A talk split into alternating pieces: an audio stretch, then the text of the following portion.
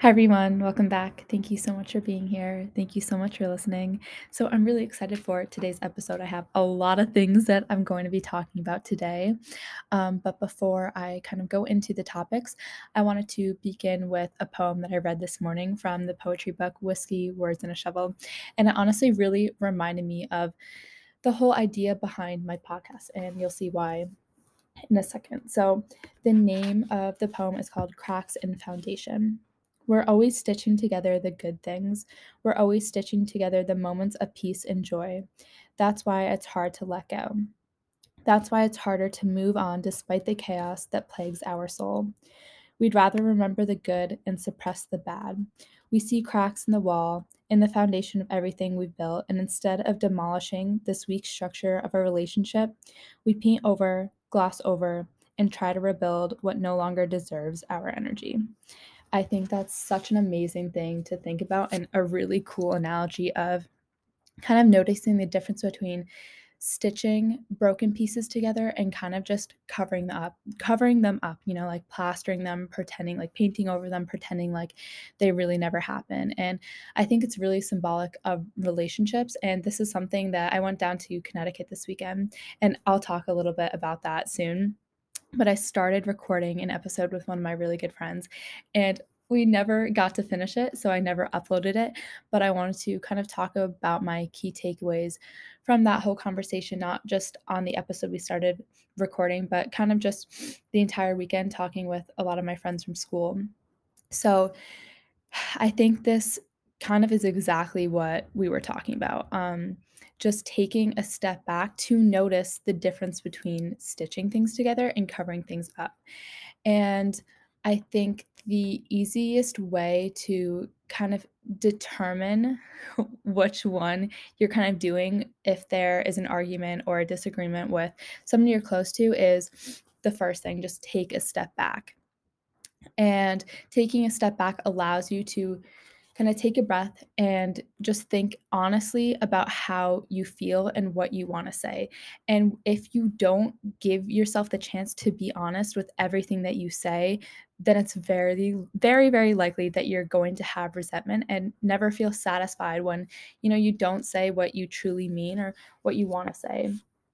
And somebody once told me that you can't get caught up in the fruit or the leaves. So the fruit and the leaves kind of symbolizing like minor issues, tiny kind of disagreements or arguments. You can't just focus on those small things. You have to, or else you're going to miss the fact that, you know, you got to get to the bottom of the tree and address the fact that maybe it's disease. So kind of cutting down that whole thing so that it could regrow into something more genuine and honest, I guess. Because like I said, you're going to build resentment towards somebody else when you're not 100% honest. And that's advice that I struggle taking myself. So that's what I'm telling you, to kind of just think about that. And going back to that quote from the poem, we'd rather remember the good and suppress the bad. I think that's something that I struggle with a lot. And that was something that I talked a lot about in detail a lot with my friend, is like, how do you not do that? How do you just move on? And what he said to me was, it's just like a gym workout. You know, you start it and it's super, super difficult at first. Like you have no idea what you're doing. It's hard. It's uncomfortable. Maybe it's painful. And then you continue consistently practicing it. And then it becomes easier and easier. And then soon, hopefully you can do it with your eyes closed because you become so good at it. It's just like any sport, really anything in life. Things at first are always going to be uncomfortable. Letting go of people, situations, events, always is very, very hard at first, but then it becomes easier and easier and easier. And I think what the biggest thing to kind of remind yourself, which will make it become easier, is just like, what are my long-term goals? Does this person really fit into what the things that are important to me? And if the answer is no, then that should make it slightly easier. So, and just like also at the same time acknowledging that any good relationship is going to have messy parts, and sometimes that's what makes it beautiful. But if it's something that is hurting you more than, and I've talked about this a lot, my roommate from freshman year always said, Grace, is this person adding value into your life, or are they taking value out of your life? Are they hurting your mental, physical health, focus, whatever? And are they helping you reach towards kind of what your goals are? So kind of moving into the topic of goals, I really liked my friend asked me, so I've talked about the half marathon that I ran recently, and he was like, so what's next after running, like after you've ran your half marathon, like what are your goals? And I was like, that's really interesting. Currently, I don't have any major ones, but then it started making me think, like, what are my goals? Like, I know I have them, but I haven't really fully written them down. Like, I have my to-do list, but I don't have those like very long-term goals that I can think of off the top of my head. But then I started thinking about it for a little bit more, and I was like, you know what? My biggest one is just making my mind a priority. And that was something that I talked about a lot this week with my friend, was how it's hard to make that a goal when mental health is not something that's tangible. It fluctuates over time. It's not always a steady incline. It's not always, getting better and better and better. Like, that is my goal, but that's not really realistic to expect that from myself. It's that, life is a cycle of learning and falling. And that's kind of how I try to view my mental health, is kind of, like, I don't want to say stairs, but I've talked about like that spiral, you're going in, you're getting closer to like figuring out what's important to you at the core, but then maybe something pushes it back out and then you go back in. So like literally like a spiral. So so it's okay if you have goals that are not, and that's what makes them like even more difficult and like, I guess, harder to achieve, is like when it's a goal that you can't just check off, be done with, and never go back to, like your homework. You do a paper, you're not going to write the same exact paper again. So that's what makes them challenging sometimes, especially when they have to do with your mental health. But knowing that, and that's kind of what this weekend reminded me of, was I'm not in the same place. The last time I visited my friends at school, and I'm certainly not at the same place that I was when I left school in the fall. And that's a really, really good thing to think about too, is, you might think that you are in a worse place, like quote unquote worse place than you had than in comparison to the past, but really you're not, because of everything that you've learned since that point. You may feel like you're in a maybe not so good environment as you had been in the past, but like mentally, you're always in a better place as time goes on because of all of the things that you learned through, that process of time. So the last thing that I kind of wanted to talk about was a book that I literally just started reading. I think I'm not even done with the first chapter, but I really, really like it so far. And I just wanted to summarize my key takeaways from that. So it's called Let That Shit Go.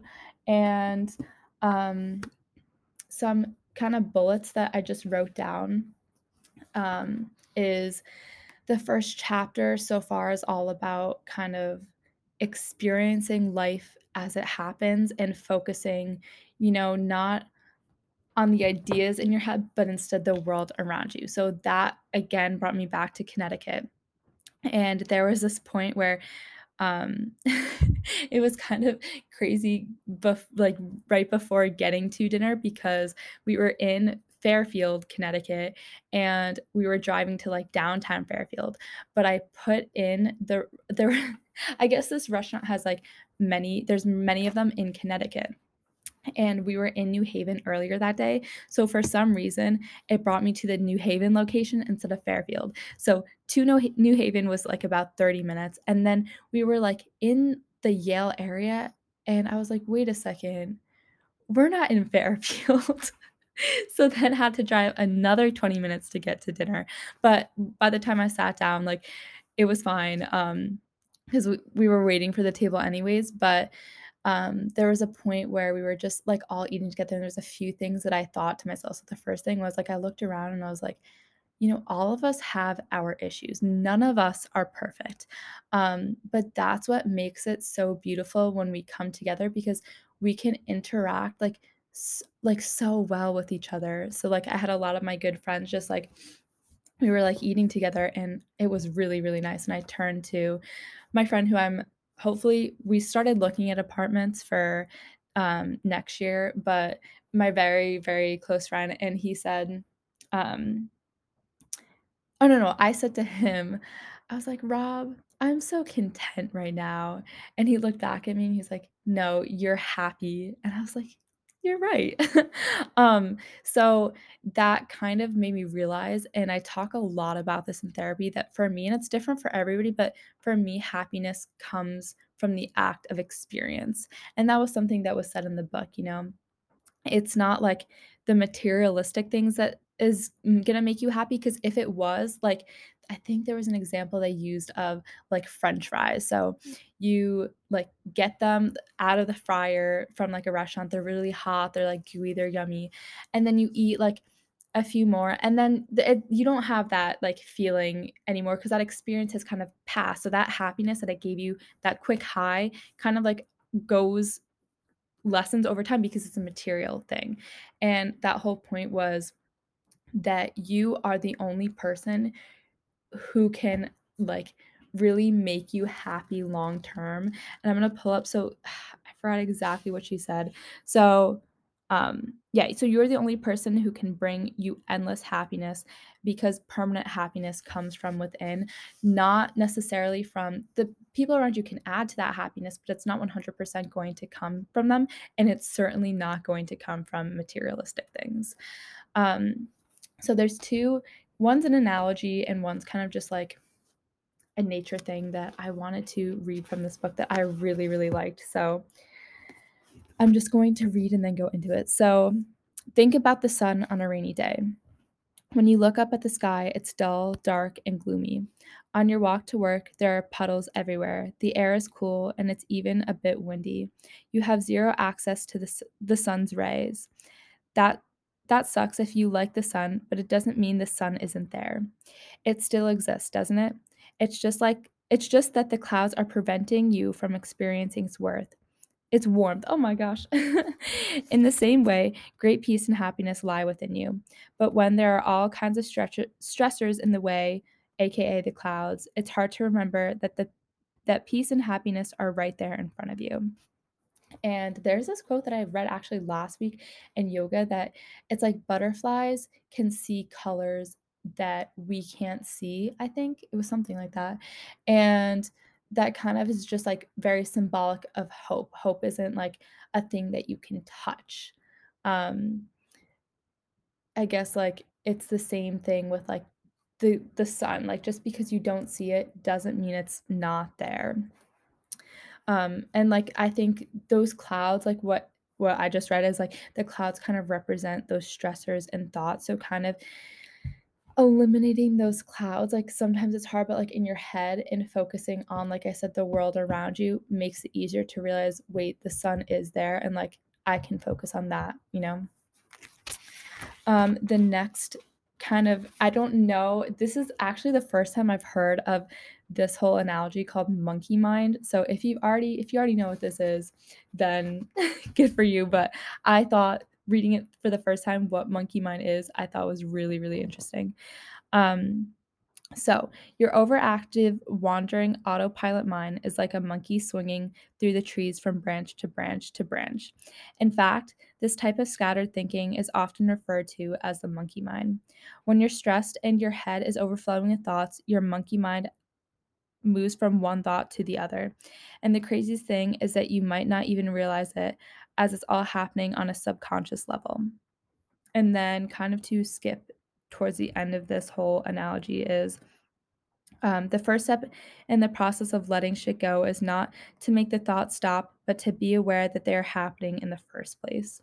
So I really, really like that. And I know this reminds me of an analogy that I've talked about before with like a kite and kind of like with this more had to do with goals, but it's very similar to that monkey mind that, you know, we can't be like a kite with our goals and with our like the stressors that we go from point to point.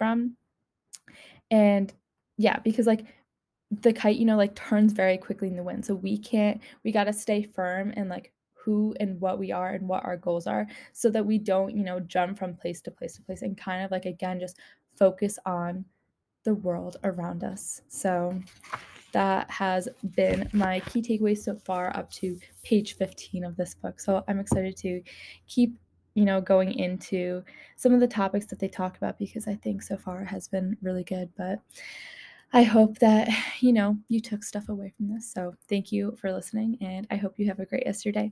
Bye.